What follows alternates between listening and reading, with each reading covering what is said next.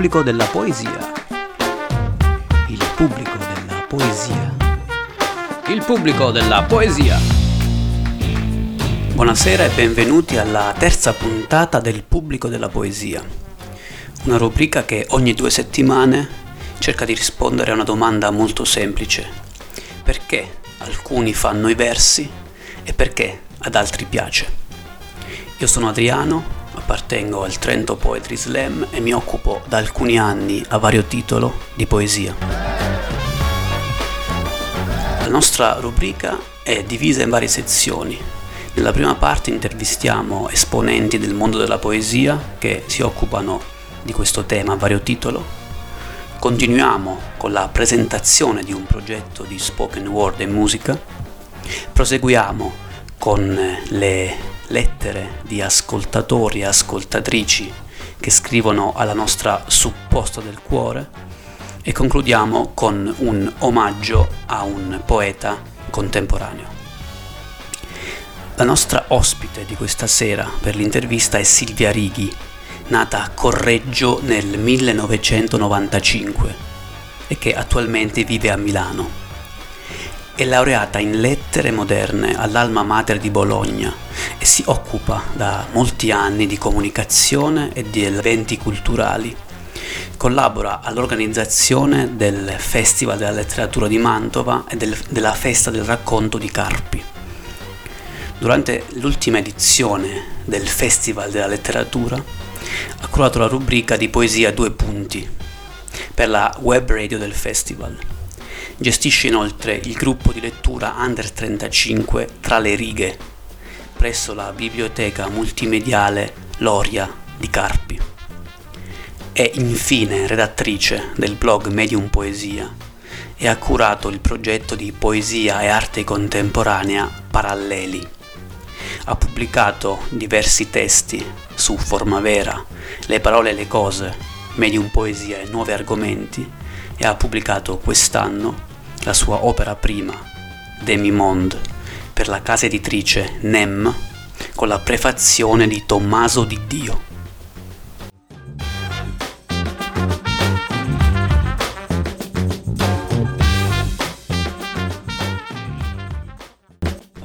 Subito alla prima domanda per Silvia. Mm, noi abbiamo visto che il pubblico della poesia è stratificato mm, in base soprattutto a un livello crescente di competenza.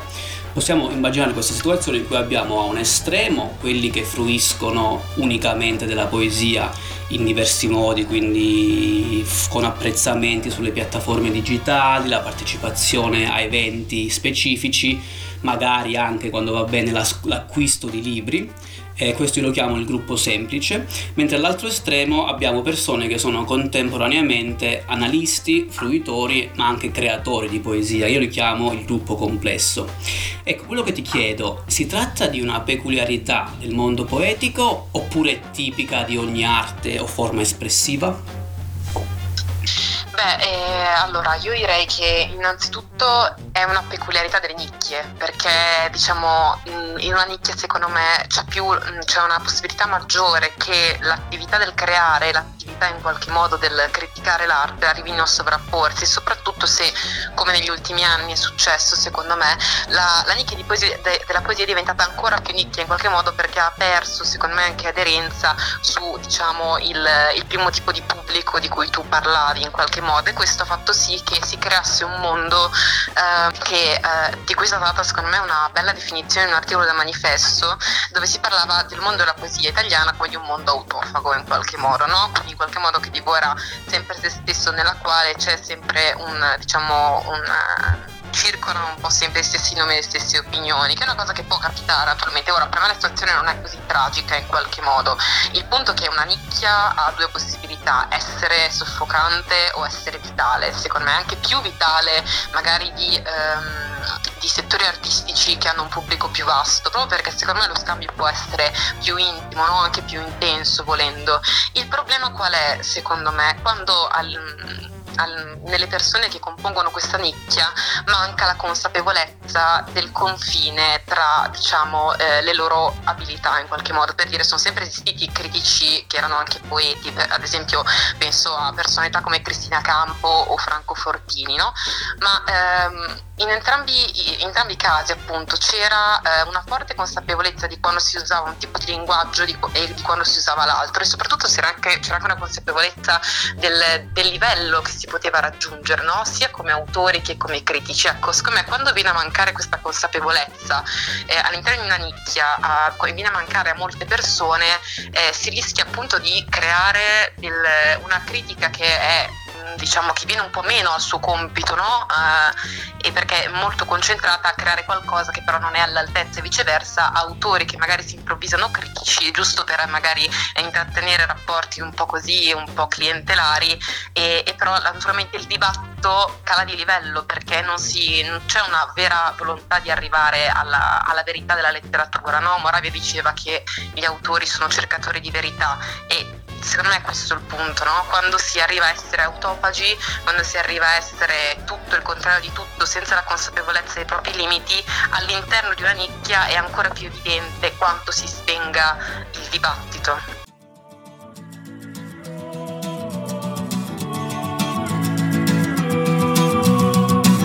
Complimenti per gli amici, ma quanti amici hai?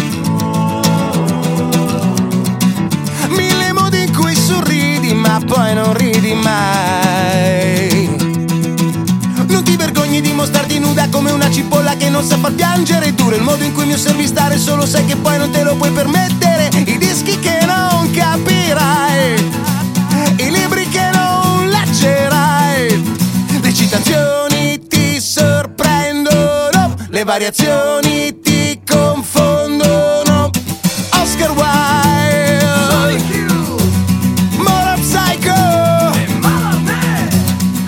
soffro se mi sento solo, soffro solo se mi fai sentire dispari. E non soffro se mi sento solo, soffro solo se mi fai sentire dispari. E non soffro se mi sento solo, soffro solo se mi fai sentire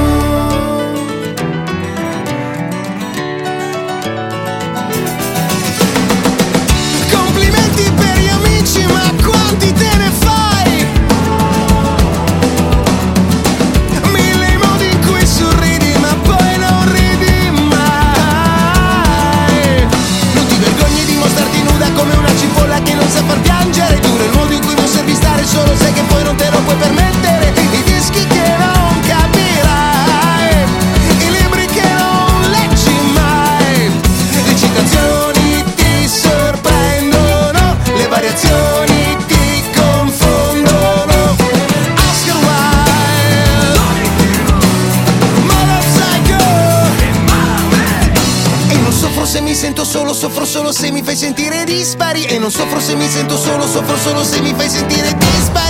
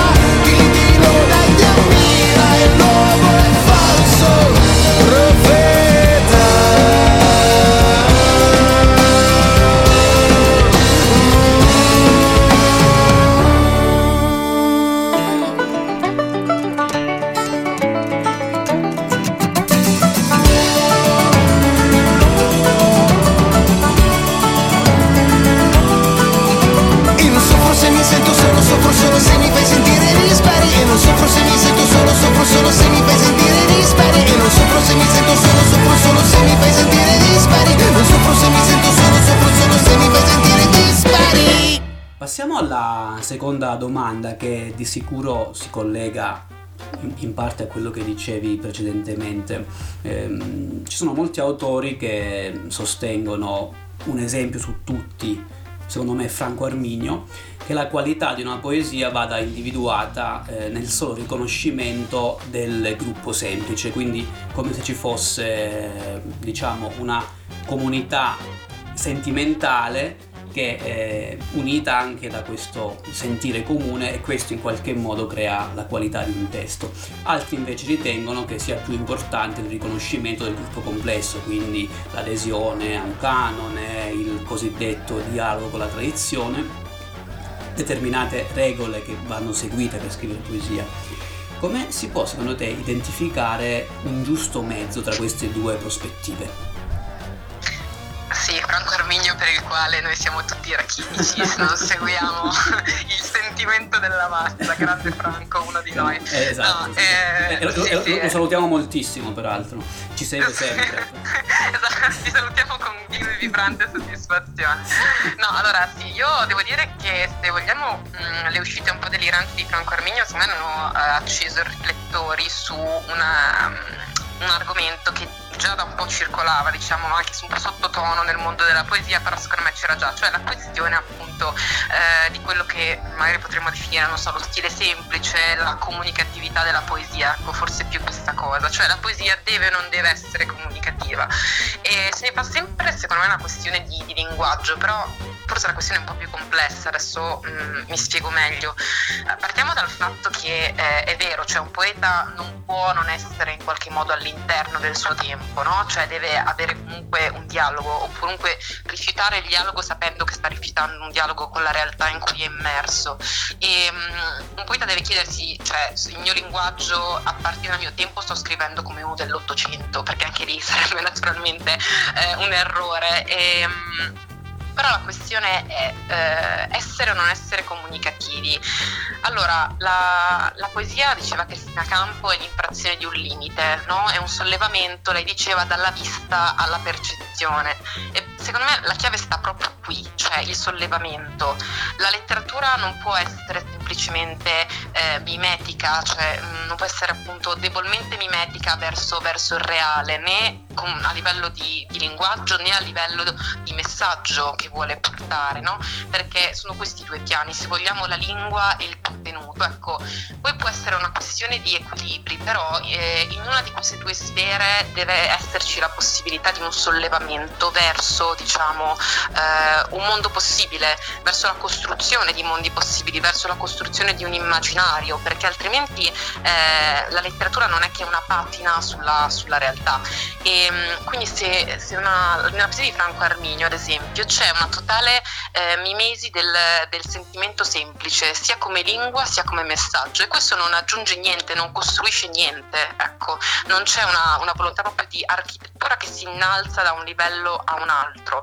E con questo non, non sto dicendo che appunto bisogna eh, optare per un linguaggio ipercomplesso che respinga il lettore, perché anche quello può essere sterile, ma ci deve essere secondo secondo me una fedeltà al, ehm, diciamo, alla propria poetica e poetica si intende creare un oggetto artistico che, che, abbia aderenza rispetto al messaggio e al linguaggio allora lì, lì c'è una verità in qualche modo no? e si può anche scrivere per nessuno cioè Cristina Campo scriveva per nessuno la sua lingua era incredibilmente complessa, eppure eh, non parliamo ad esempio di, so, della Divina Commedia di Dante, allora cioè, quello non vale niente perché non aderisce a un sentimento minimo. La questione secondo me è che la complessità può essere più comunicativa della semplicità, perché un, un testo è, è complesso, un testo deve essere costruito per strati, ora al, magari al lettore semplice non arriva completamente, arriva qualcosa di diverso rispetto a quello che tu autore avevi progettato, ma se il nucleo che tu hai inserito all'interno del testo, se è aderente alla tua poetica, se quel nucleo lì brucia, allora quel, quella vibrazione può, può, arrivare attraverso, può attraversare gli strati e arrivare anche diciamo, a un lettore più semplice. E, um, qual è il punto? Appunto la, noi dicevamo il, il, gruppo semplice e il gruppo complesso, ora non è che tutti gli addetti ai lavori sono degli illuminati naturalmente e, e anche essere ricevere un apprezzamento da quel, da quel pubblico non significa che il proprio sia un buon lavoro, io credo che la questione sia crearsi una rete di persone con i quali si vuole avere un dialogo, perché eh, secondo me mm, la questione è avere un dialogo con persone di cui, di cui, si astimano, con persone che in qualche modo possano anche eh, in, indirizzare la nostra, la nostra, opera, che possano arricchirla, perché altrimenti è lettera morta. E, ehm, quindi la via, giusta via di mezzo è, secondo me è questa, cioè non tanto gruppo A o gruppo B, quanto il tuo gruppo, cioè chi di questi, di questi gruppi tu desideri avere come interlocutore? O forse anche nessuno di questi gruppi tu desideri avere come interlocutore perché l'opera d'arte ti viene prima di ogni altra cosa, ecco, poi uno può decidere se avere o non avere un occhio al pubblico, però la rete di relazioni, secondo me di interlocutori è, è importante crearsela, al di là delle, delle, categorie appunto critici, non critici, lettori semplici, non lettori semplici, con chi tu vuoi parlare, a chi è che tu vuoi rivolgerti come persona e come autore.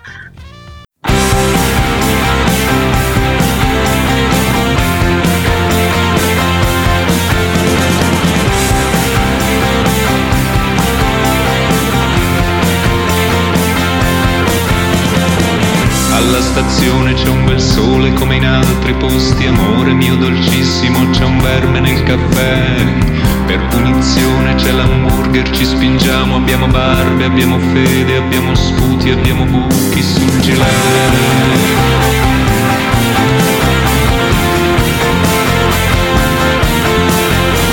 Siamo accampati sull'aiuola, la colomba morta vola, c'è una rissa bottigliata in faccia vuoti a perdere. Guardiamo i treni e gli aeroplani, russi e lituani, ci scambiamo la peroni, un po' di tonni scatolati.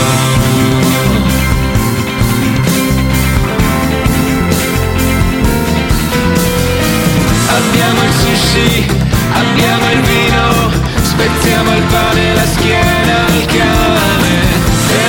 sushi, non corso como Ci piace l'uomo, ci piace l'uomo. Non c'è sindacato,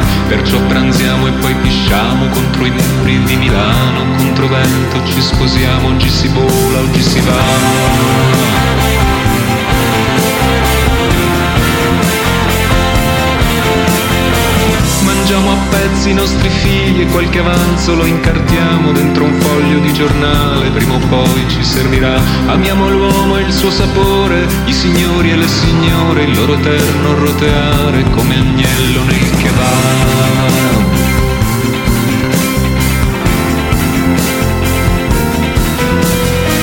Abbiamo il sushi, abbiamo il vino, spezziamo il pane e la schiena al cane There is no sushi, no corso como Ci piace l'uomo, ci piace l'uomo. Non c'è sindacato,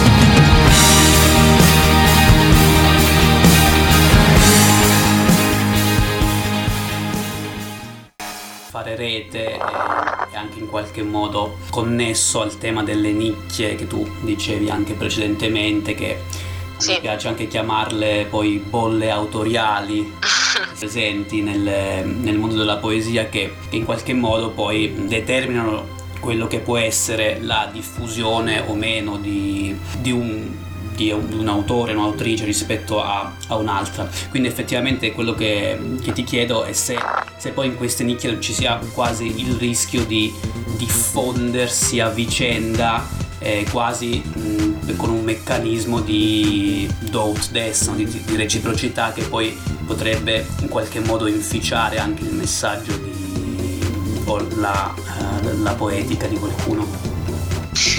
Sì, eh, eh, questo diciamo è appunto il problema della nicchia. Quando nella nicchia si creano a loro volta le nicchie e questo non, mm, diciamo però nicchie che non si parlano, nicchie sorde in qualche modo. Qui possiamo sbizzarrirci perché in realtà secondo me ci sono tante categorie, alcune abbastanza divertenti. Eh, beh, ci sono secondo me tutti i protettori, no? Cioè sono i grandi autori, uomini e donne, eh, che in qualche modo creano il loro entourage, spesso appunto eh, creando anche fenomeni di epigonismo tragicamente evidenti e, e appunto creando il loro entourage fanno crescere quelli, si creano le loro collane, i loro, i loro harem e la cosa finisce lì e promuovono solo chi decidono loro al di là del merito. Poi c'è un'altra, secondo me, un altro problema e questa è una questione geografica che si potrebbe risolvere con un po' di, diciamo, volontà anche di scambio collettivo. Eh, la questione è... Degli Erasmus di poeti. Eh sì, esatto, l'Erasmus, la, la migrazione di poeti, eh, ad esempio le, le grandi bolle Roma-Milano, Venezia, soprattutto Roma-Milano, però facciamo Roma-Milano-Venezia per dire, eh, che non si parlano, cioè, cioè mh, è come se fossero mondi a parte, no? Eh, e, magari non c'è neanche quella sana competizione, no? Per la quale ci si incontra, magari si fa rista poetica, no, zero. E, mh, e questo secondo me è un peccato perché in realtà appunto la comunità poetica già è ristretta di per sé, insomma, se non non circola no, del, del, sangue nuovo in qualche modo, si rimane sempre un po' eh, avulsi l'uno dall'altro. E poi beh, ci sono tutte le aree, secondo me, Beh, qua però si va secondo me forse sul, anche sugli indirizzi di poetica, non so, l'area di ricerca, il poetry slam, la l'area lirica, ecco queste naturalmente sono altre bolle anche se magari sono bolle un po' più vitali perché almeno ogni tanto c'è dello scambio. E poi come dicevi tu il fantomatico Dog Death e, e, quelli che lo praticano diciamo con, con, grande forza di volontà mi fanno sempre un po' ridere perché a un certo punto vedi che si fanno tutte le recensioni a vicenda e diciamo nel, nel nostro piccolo mondo è, è, molto evidente. Ora niente vieta che una persona che stimiamo eh, a fare una recensione a una persona che stimiamo che magari anche un amico, quello non è il punto, ma il punto è che um, Mm, non, non, non, permettere mai alla parola dell'altro no, di rompere i nostri equilibri genera anche degli scambi molto, molto superficiali no? per la quale appunto sì io ti faccio la recensione ma più una cosa di forma nessuno, io ho tre recensioni ma nessuno fondamentalmente le legge e nessuno eh, si interessa anche lì viene diciamo si inficia anche secondo me l'interesse che si ha realmente nei confronti dell'altro perché diventa tutto un sì sono interessato ma tu che cosa puoi darmi in cambio no? e, e come dicevo, è questo il punto, cioè una nicchia può essere soffocante, appunto molto vitale, in questo caso secondo me è tragicamente soffocante perché eh, si emerge solo la superficialità del, del contatto e qui andiamo sulla questione social, cioè naturalmente dire, i social hanno amplificato questo tipo di direzione, ora senza demonizzarli naturalmente, perché però come posso dire, auspicherei anche un po' più di, di lentezza nell'analisi dell'opera dell'altro, ecco, e forse sarebbe buono anche introdurre un po, di, un po' di scorrettezza seria, anche un po' di stroncature magari che hanno sempre fatto bene alla letteratura e che sono state praticate a lungo eh, da, persone, da, personaggi illustri anche come, come Raboni. Tra l'altro è uscito anche un libro recente della Mondadori dove ci sono tutte le sue stroncature, autori famosissimi. Quindi forse se introducessimo ecco, un, po di, un, po di, sana violenza letteraria probabilmente le cose potrebbero essere più, più divertenti e anche più profonde per tutti quanti. Sì, che poi è una questione che effettivamente mm, mm, in alcuni casi mm, eh, mi ricordo questo gruppo Facebook molto simpatico, Stronchiamoci allegramente. Ah, sì, allegramente. Dove sì, effettivamente sì. lì poi la questione diventava quasi poi sport eh, lo- locale, cioè quello di, di, eh, esatto, la persona. E altre situazioni invece che, che magari frequento anche io dove qualunque cosa va bene, è, tutto è bellissimo e dove poi anche, anche, forse la bellezza dovrebbe essere un po' eh, superata, cioè la bellezza un po', cioè, un po' spaccati maroni, cioè non, non è bello.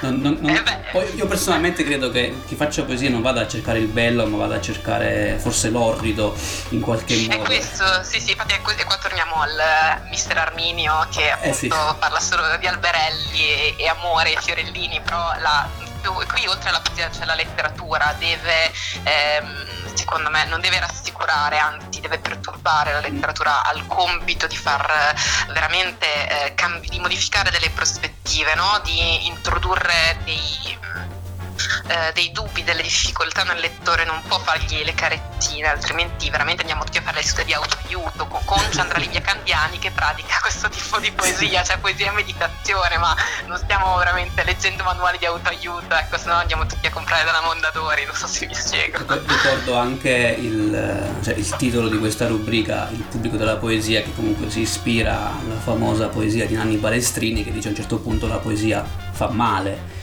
fondamentalmente. sì, esatto, deve fare questo punto, deve, deve, essere anche la ferita, no? Cioè è questo il punto, non deve soltanto parlare così in modo edulcorato della ferita, deve mostrarla e deve infliggerla anche, no?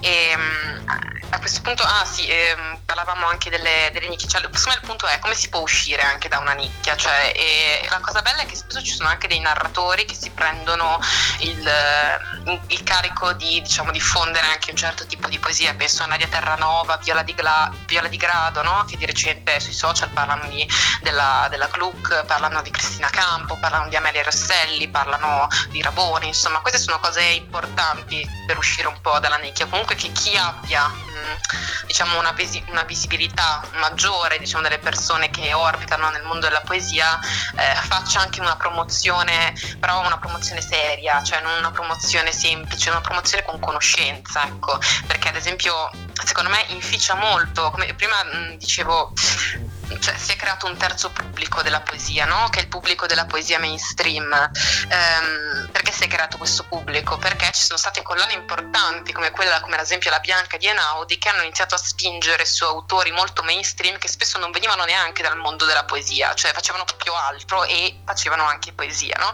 E questo ha creato, diciamo, ha portato i lettori forti della prosa a orientarsi alla poesia, però appunto con quella conoscenza un po' superficiale che ha, mh, mm, che ha permesso di continuare a propinare come grande poesia autori che, tipo Scalfari, non lo so, oppure Chandra Livia Candiani, ok? Che però non, non, c'entrano niente, cioè c'entrano oppure c'entrano fino a un certo punto, ad esempio non so come Mariangela Gualtieri, esatto, c'entra fino a un certo lei. punto, cioè, nel senso c'entra fino a un certo punto con la poesia, e perché fa anche teatro, perché fa delle, delle forme, gli ultimi libri sono anche, se vogliamo, molto più pop rispetto al modo in alle radici no, di quella che era la sua poetica, quindi mh, mm, bisogna fare attenzione a confondere le acque perché poi dopo anche la nicchia non vale più niente, perché c'è la poesia si mangia tutto il resto, anche quel poco spazio che c'era. Come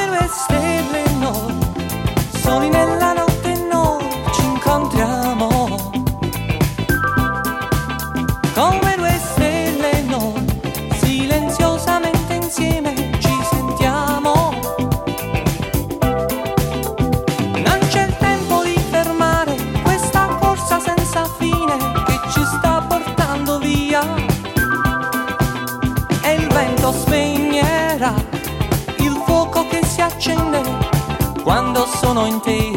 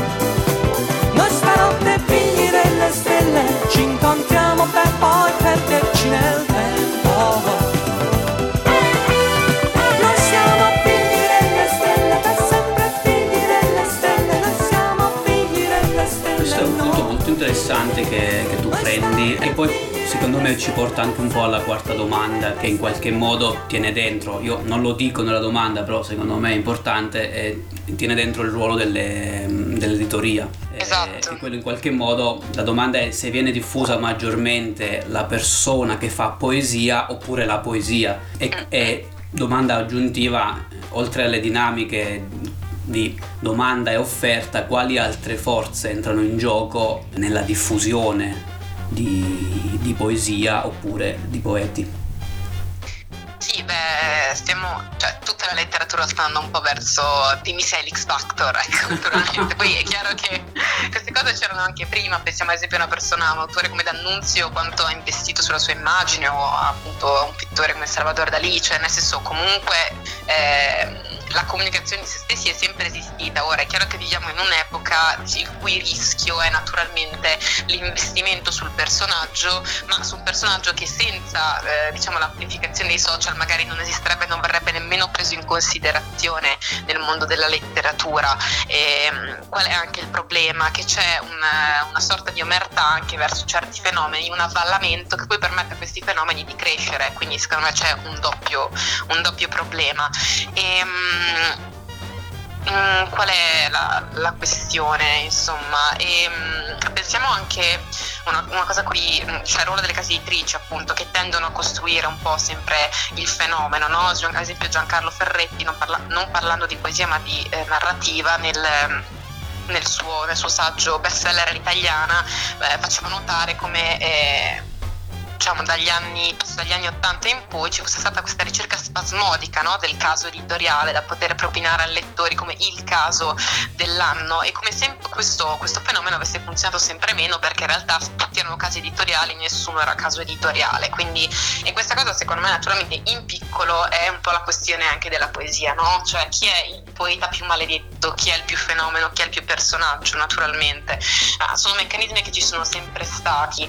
E mm, è chiaro che quando eh, le case editrici eh, arrivano a proporre sempre i soliti nomi noti, ecco questa è una cosa che ci tengo a dire, come mai le grandi case editrici hanno smesso di fare ricerca, cioè di andare a vedere anche nelle piccole collane, di occuparsi di chi sono gli autori giovani anche a cui la critica ha prestato attenzione, perché non c'è più questo scambio con la piccola editoria che pur avendo meno risorse invece fa ricerche come, ecco, e scava proprio, cerca, cerca nuove voci, nuovi talenti, anche con, eh, penso a case editrici come eh, appunto io ho pubblicato con la NEM, però anche Arcipelago Itaca, um, Amos Edizioni, insomma eh, ce ne sono di recente ad esempio anche le lettere ha messo ah, grazie a Diego Bertelli e eh, Raul Bruni hanno aperto una collana di poesia contemporanea. Quindi insomma eh, perché le grandi case editrici non fanno più ricerca mentre le piccole sì? Questa secondo me è una domanda che bisogna porsi. E invece in, ehm, in secondo luogo le, la questione della, della diffusione secondo me questa è una cosa per me importante manca secondo me anche un processo di mediazione tra eh, l'editoria tra la poesia pubblicata e il pubblico in qualche modo. La scuola non copre questo, parlo di poesia contemporanea in particolare, la, la scuola non, non, copre questo gap. Eh, arriva, se va bene si arriva, si arriva a Leopardi e poi dopo ciao. E, ehm, quindi secondo me servirebbero delle, dei mediatori proprio, so, figure che magari gestiscano gruppi, gruppi di lettura o iniziative volte alla divulgazione, non, so, non i soliti eventi fatti dai poeti per i poeti che vanno benissimo, però eh, la divulgazione è verso, da, all'esterno della nicchia forse ha bisogno di altre figure, ecco, di figure che si impegnino anche in un contatto più diretto forse con il pubblico, togliendogli di mano il libro di Franco Arminio, magari mettendogli tra le mani, eh, non lo so, un... Figliariti.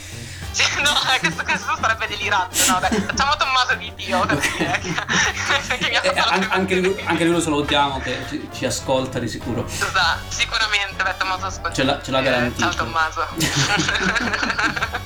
Quindi ecco questo, questo in particolare. Silvia Righi sottolinea l'importanza dei corpi intermedi in poesia. Sono dei raccordi delle persone che riescono a coinvolgere piccoli gruppi, avvicinandoli alla poesia contemporanea, qualcosa che non riesce a fare la scuola, qualcosa che nemmeno i poeti riescono a fare perché troppo autoreferenziali. Da questo punto di vista possiamo dire che anche la nostra rubrica è un corpo intermedio, perché avviciniamo il pubblico al dibattito sulla poesia, facciamo vedere che per certi versi non è tanto diverso da altri dibattiti artistico-letterari. E poi proponiamo i progetti che a nostro avviso rappresentano un buon mix tra codici popolari e codici poetici.